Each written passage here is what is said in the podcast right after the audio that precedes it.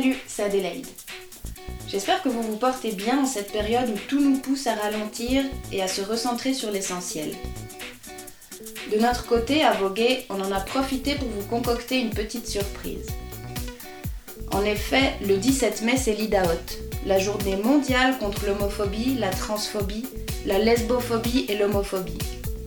Et le thème cette année, c'est briser le silence. Et nous, on l'a pris au premier degré.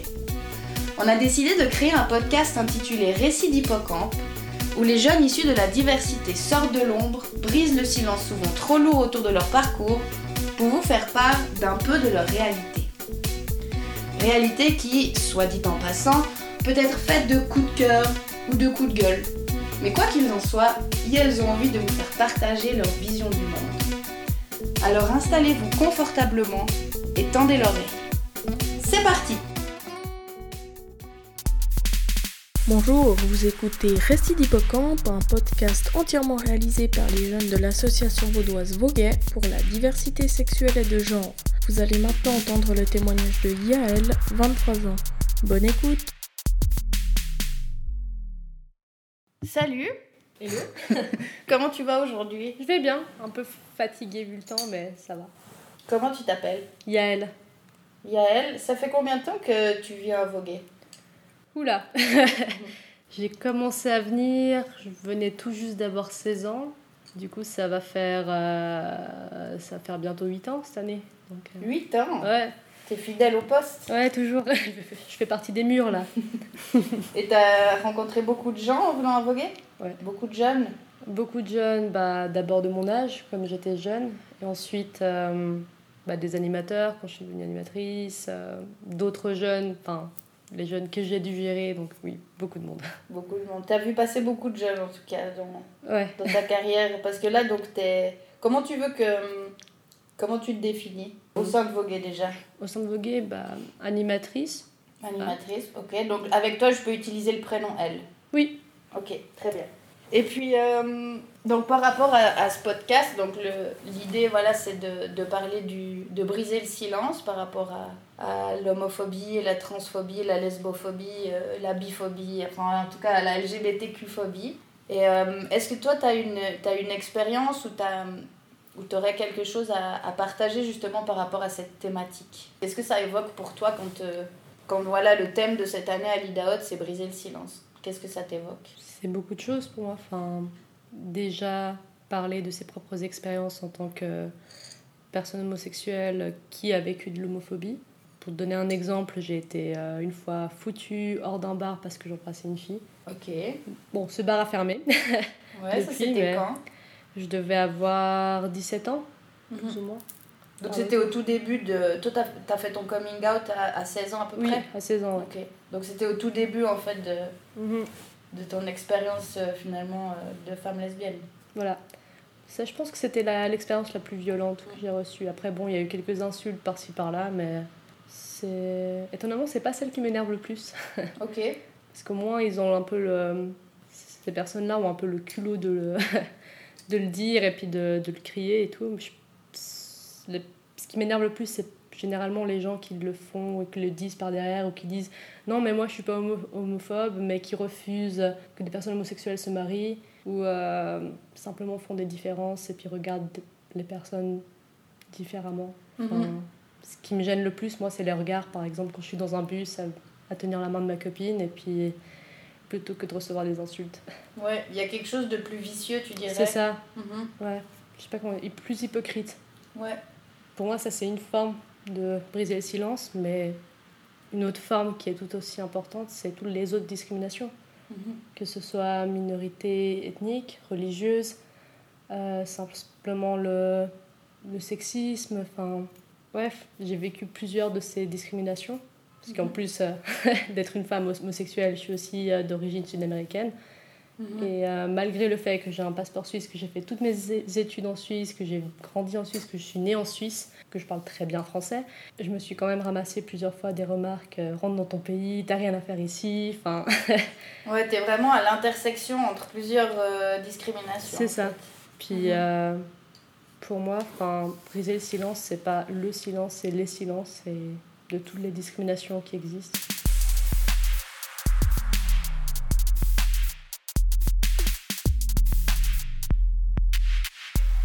Et du coup, est-ce que tu t'engages aussi dans d'autres dans d'autres mouvements de lutte, de, de libération par exemple? Alors, moi, enfin, je, enfin, je suis assez investie à voguer, mais c'est vrai que dans d'autres associations, pas vraiment. Mhm. Euh, parce que je, là où je m'investis beaucoup, en fait, c'est mes études. Parce que j'ai un projet. Ce serait de. Parce que là, actuellement, je suis en études de relations internationales et Mhm. j'aimerais pouvoir faire la passerelle, en fait, en droit. Et faire des études euh, en droit pénal et droit international. Mais j'aimerais bien monter, en fait, une, un groupe de juristes qui protègent justement ces euh, droits des minorités, qu'elles soient celles des migrants, celles euh, des minorités LGBTQ, enfin Mhm. et euh, protéger aussi bah, les personnes qui ont été victimes de, de viol ou de simplement sexisme. Par exemple, pour les prostituées, qui souvent sont des minorités qui sont très mal reconnues, voire euh, extrêmement jugées et euh, violentées. Enfin, c'est surtout là-dessus que je me concentre. C'est mes études parce que j'ai un, un projet plus tard d'essayer de monter tout ça. Et euh, par rapport justement à, à ton projet, est-ce que tu, tu dirais que les jeunes LGBT ou la communauté LGBT en Suisse en 2020 au niveau, euh, au niveau du droit, euh, ça en est où? Justement avec ta vision d'étudiante en droit, euh, voilà, que- quel est le, le pronostic, quel est le, On est le très en retard. Voilà. On est extrêmement en retard, euh, surtout si on se compare aux pays comme le Canada, enfin la, la Grande-Bretagne, même les États-Unis. Enfin, c'est que l'année passée, enfin cette année du coup que c'est rentré en vigueur le fait de enfin, rendre pénal des, des insultes homophobes. Mhm. Alors que dans d'autres pays ça a été fait bien avant et puis en plus ça même pas c'est- ça comprend même pas les personnes transgenres. Du coup euh, oui il y a pas mal de vides juridiques. Le mariage, mariage pour tous on l'attend encore. Mhm. Euh, Enfin, non, on a, on a du retard à rattraper, clairement. Et, et par rapport aux votations justement qu'on a voté euh, au mois de Mhm. février, là, euh, est-ce que, tu, est-ce que tu penses que ça va changer quelque chose? Comment tu vois un peu cette, ce changement de, dans la Constitution par rapport au droit Bah, c'est une reconnaissance, déjà. C'est une reconnaissance qui a... que ça existe, l'homophobie, que c'est puni maintenant. Enfin, typiquement, si je reprends mon expérience de quand j'ai été euh, virée du bar, j'aurais à ce moment-là rien pu faire. Parce qu'ils auraient pu argumenter euh, Ah non, mais vous étiez ivre, ou j'en sais rien, ou simplement, bah voilà, on a décidé de mettre la personne dehors. Euh, malgré le fait que c'était très orienté homophobe, on m'a clairement dit On ne veut pas de ça ici. Et actuellement, avec cette loi, je pourrais me défendre contre ça. Mhm. Donc, euh, enfin, c'est montrer, en fait, c'est c'est un symbole fort, je trouve, enfin, envers la population, de montrer que non, ceci n'est pas acceptable ici. Mhm. Et par rapport à toi, à, ton, à ta réalité, justement, est-ce que ça, ça a changé quelque chose? C'est rassurant, parce que je me dis que si voilà, quelque chose comme ça m'arrive à nouveau, ou si je me fais insulter, ou enfin, j'ai des moyens, j'ai des outils pour me défendre, que je n'avais pas avant. Et c'est important, Ouais. parce que ça fait se sentir plus accepté, plus en sécurité. Mhm. Enfin, moi, personnellement, ça m'a pas plus changé que ça, mais ça a beaucoup rassuré ma mère, D'accord. qui était euh, beaucoup, enfin, qui est très, enfin, souvent, enfin, c'est quelque chose qui l'a beaucoup inquiété quand j'ai fait mon coming out, c'était ah mais j'espère qu'il t'arrivera rien. Mhm. Et quand je sors, parfois, ça, elle est quand même inquiète. D'accord. Et le fait qu'il y ait pas, cette loi qui soit passée, ça la rassure. Mhm. Donc c'est plutôt une bonne chose, tu le vois Mhm. vraiment comme, Oui, oui. plutôt comme une bonne chose. Oui. Ok.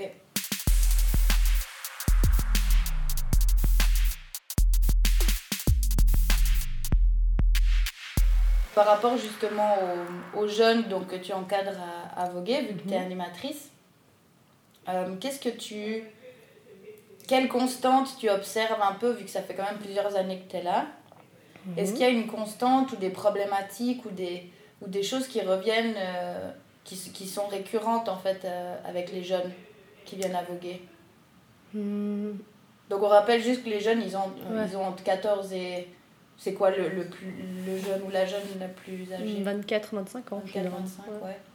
Alors moi au contraire j'ai vu une évolution. C'est pas enfin des constantes, ça reste toujours des jeunes qui se posent beaucoup de questions, euh, qui ont besoin de certains repères et de modèles toujours.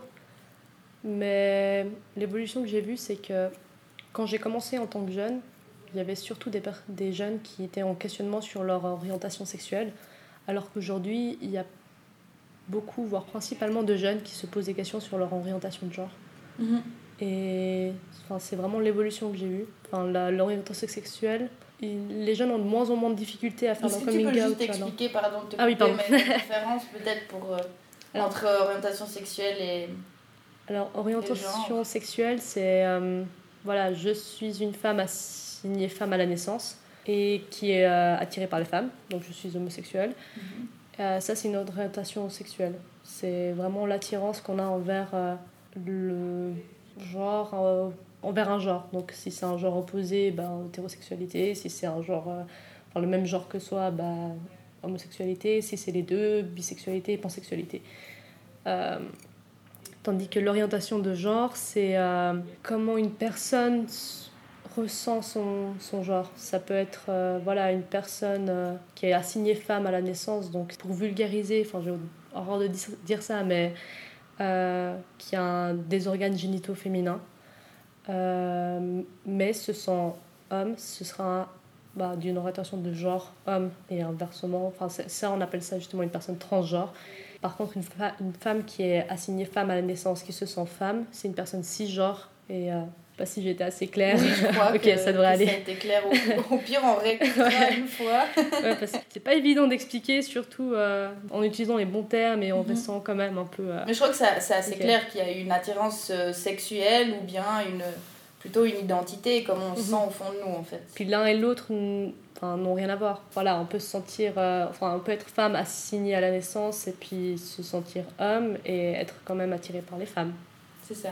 Est-ce que si je résume en disant que le sexe, c'est quelque chose de biologique et le genre, c'est quelque chose de social, est-ce que ça fait du sens Si c'est résumé comme ça. Hmm. De social dans le sens, voilà, il y a des attentes par rapport à un genre, y a, on a des attentes par rapport aux femmes, on a des attentes par rapport aux hommes, et puis il y a des, voilà, des identités qui se, Bah, et des rôles sociaux qui se créent autour de ça, en fait. Enfin, oui, c'est principalement social, mais comme. euh, Ouais, oui, oui.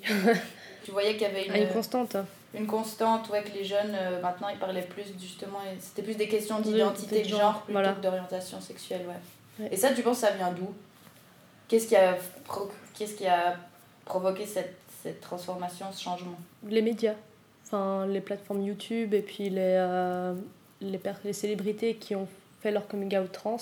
euh, notamment, comment elle s'appelle, la trans aux États-Unis? Kathleen Jenner. Et c'est avec le coming out euh, trans de Kathleen Jenner, je pense, qui a amené un peu. euh, ça s'est d'abord développé dans la communauté euh, anglophone, donc États-Unis, Canada principalement. Et ça a été ramené ensuite peu à peu en, en Europe. C'est un- plus ou moins à partir de ce moment-là où j'ai vu qu'il y avait vraiment un essor de, de tous ces ques- questionnements de genre et puis de plus en plus de jeunes qui venaient pour se questionner. Ouais. Donc je pense vraiment que c'est grâce aux médias, en Mhm. fait. Les célébrités qui ont fait leur coming out et puis les, euh, les plateformes YouTube parce qu'il y a beaucoup de personnes trans qui font des, euh, des vidéos YouTube sur leur expérience euh, de personnes trans, transgenres. Mhm. Enfin, ça a amené tout ce mouvement, je pense. Parce que tu parles justement, là j'ai l'impression de, de, de la représentation en fait des personnes LGBT dans les médias et dans les films. Mhm. Est-ce que tu as le sentiment que on voit de plus en plus de personnages LGBT Ah oui, clairement. Ouais. Non, non, très clairement. je me souviens quand j'ai- quand j'étais enfant, ouais, donc j'avais 10-12 ans, je crois que les, la seule série qui avait des personnages LGBT, c'était quoi? Grey- Grey's Anatomy et puis euh, The L World, c'est tout.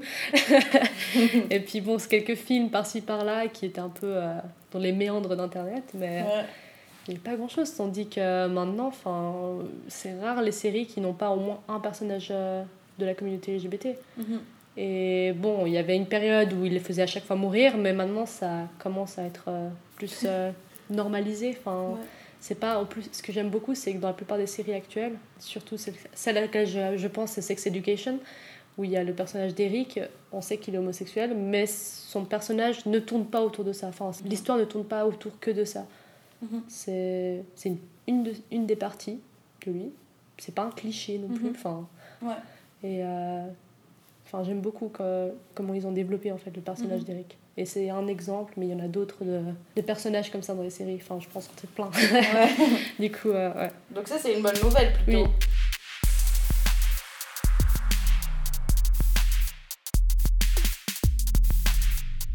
Comment tu vois l'avenir LGBT dans la, en Suisse, dans le monde? Dure question. Alors, hein. ouais. Ou le tien aussi, tout simplement. Mhm. hein. Bah, en Suisse, j'espère sincèrement que au niveau des droits, on va se mettre à, on va se mettre à jour parce que en tout cas, ça a l'air d'être bien parti parce qu'il a, il a l'air d'avoir il a l'air d'avoir euh, énormément de pression euh, sociale, médiatique et euh, politique qui va pour améliorer la- les droits des personnes LGBT.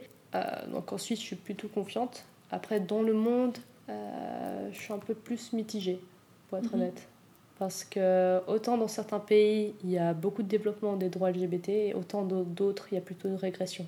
Je pense notamment à la Russie, ou encore à la Chine, où euh, c'est des exemples où les droits des personnes LGBT est plutôt en train de régresser. Après, il y en a d'autres où ça s'améliore. Enfin, je prends l'Inde, ça a été dépénalisé, enfin, c'est plutôt bon signe, mais Mhm. c'est... Je pense que ça va... Il n'y aura pas d'énormes changements. C'est encore un peu fragile, C'est ça. Enfin, Mhm. il, y a, il y a encore du travail. je comprends. Et euh, du coup, est-ce que tu as l'impression que la- là où les luttes LGBT, elles peuvent entrer en connivence avec d'autres luttes, d'autres luttes sociales? Bah bien sûr. Enfin, comme j'ai dit, c'est pas une discrimination, c'est toutes les discriminations. Je trouve qu'au contraire, c'est plus facile de se rendre compte des autres discriminations quand on, nous-mêmes on subit une discrimination. Enfin, c'est plus facile de défendre d'autres personnes discriminées quand nous-mêmes on a été discriminés. Même si c'est des discriminations qui sont différentes Ouais. et sur des plans différents, ça reste une discrimination. D'accord. Et du coup, est-ce que tu dirais que c'est une question beaucoup de privilèges en fait? Au final, quand tu as beaucoup de privilèges, tu te rends pas compte des, des discriminations et puis du coup, tu, tu les comprends moins, tu les intègres moins. Je sais pas si c'est moins les comprendre, c'est juste qu'on les voit pas. Quand Mhm. on a des privilèges, enfin moi par exemple j'ai le privilège d'être valide, mais à aucun moment je me rends compte de la, de la réalité d'une personne qui est non valide. Et euh, c'est.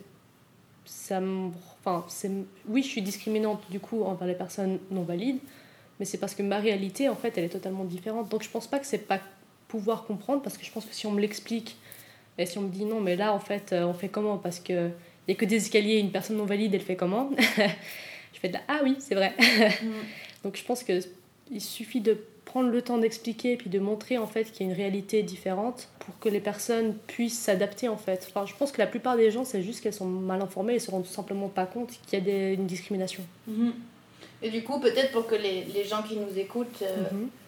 euh, se rendent compte un petit peu de, de voilà de, de comment elles sont homophobes ou lesbophobes, enfin en Mhm. tout cas LGBTQ-phobes sans s'en rendre compte. Est-ce que tu as un exemple ou est-ce que tu as des conseils justement à donner pour ne plus faire ces erreurs-là? Des conseils? Bah, S'informer. On a la chance d'avoir Internet, d'avoir YouTube, d'avoir tellement de, de plateformes, de, de moyens de communiquer, de moyens de s'informer que. Enfin, il n'y a, y a pas d'autres moyens en fait. C'est. euh, je veux dire, sur YouTube, il suffit de taper LGBT, c'est quoi enfin, Et puis, il y a Mhm. plein de vidéos qui nous expliquent voilà, ce qui se passe, les termes, enfin, les termes à utiliser. Enfin, moi, le terme, les termes que j'utilise pour les personnes trans, il m'est pas venu euh, du Saint-Esprit, j'ai dû l'apprendre. C'est mon meilleur ami, quand il est venu vers moi, il m'a fait, ah, m'a fait son coming out trans. J'étais là, ah, ok, c'est quoi? Et j'avais, je faisais beaucoup de maladresse au début, mais ça s'apprend. Et euh, c'est et c'est pour tout. Donc, euh, regarder des films, regarder euh, des vidéos, euh, regarder des pages Facebook, des pages Instagram. Enfin, il y a tellement de, de personnes qui, comme, qui en parlent en fait. Il suffit juste d'avoir la curiosité de juste aller regarder. Ah, tiens.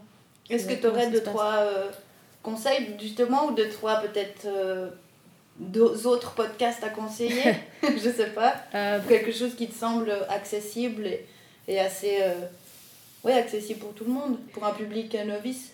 Ouais, alors euh, je sais que sur euh, YouTube, il y a la chaîne Let's Talk qui parle très bien des, des problèmes, enfin des problématiques LGBTQ. Euh, c'est en français, donc c'est un avantage parce qu'il y a beaucoup de choses qui sont anglais, en anglais.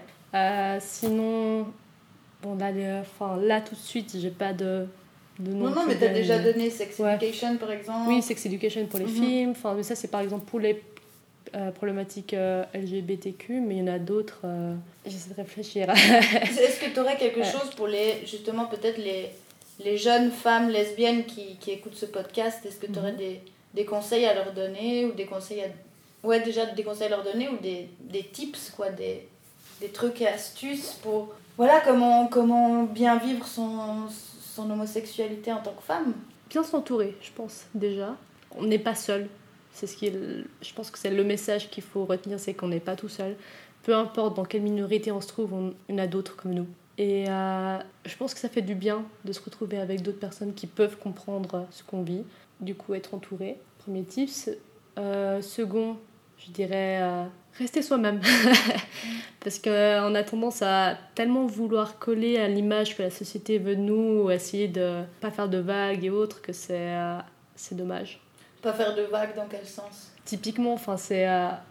par exemple, si je reprends les termes. Enfin, la communauté LGBTQ, enfin souvent, bah voilà, on est une femme euh, ou un homme euh, homosexuel. Euh, on fait tout comme les personnes hétérosexuelles, donc la petite maison, la barrière blanche, le petit chien, les enfants, le mari, la femme, voilà. Et éviter de remettre en question notre monde. On, fait, on a la chance de faire partie d'une minorité, on a la chance d'avoir toute une palette ouverte à nous.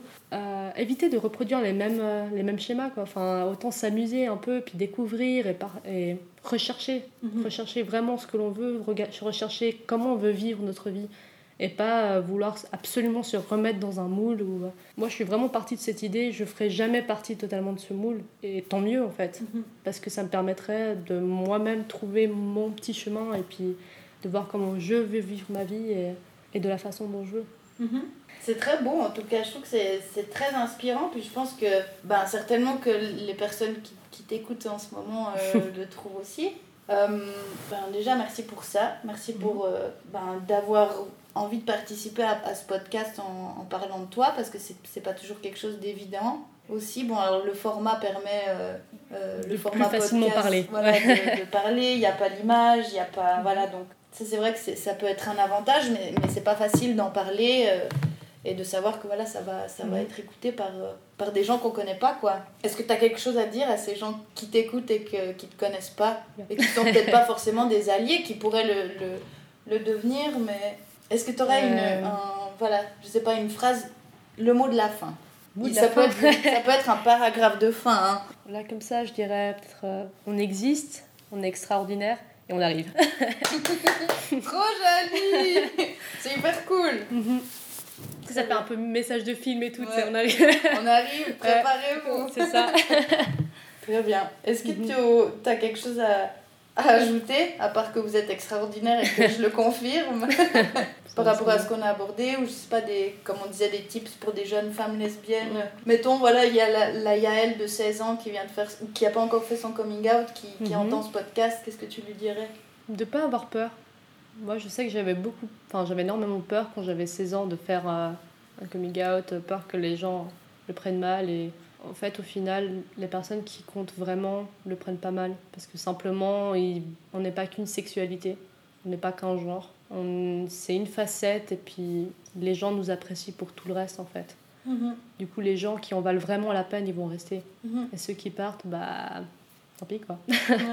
et, si, ont, et si pour les parents, les personnes ont peur. Moi, je, les parents, enfin, c'est vraiment les personnes qui vous aiment le plus, même s'ils le montrent parfois très mal. Euh, et ça leur prendra sûrement du temps. Et peut-être qu'ils l'accepteront jamais vraiment, mais euh, ils seront là. Il y, a un, il y a un jour où ils seront là, mhm. simplement. Mhm. Ben, merci mhm. beaucoup Yael pour, euh, pour le temps que tu ça fait combien nous as accordé.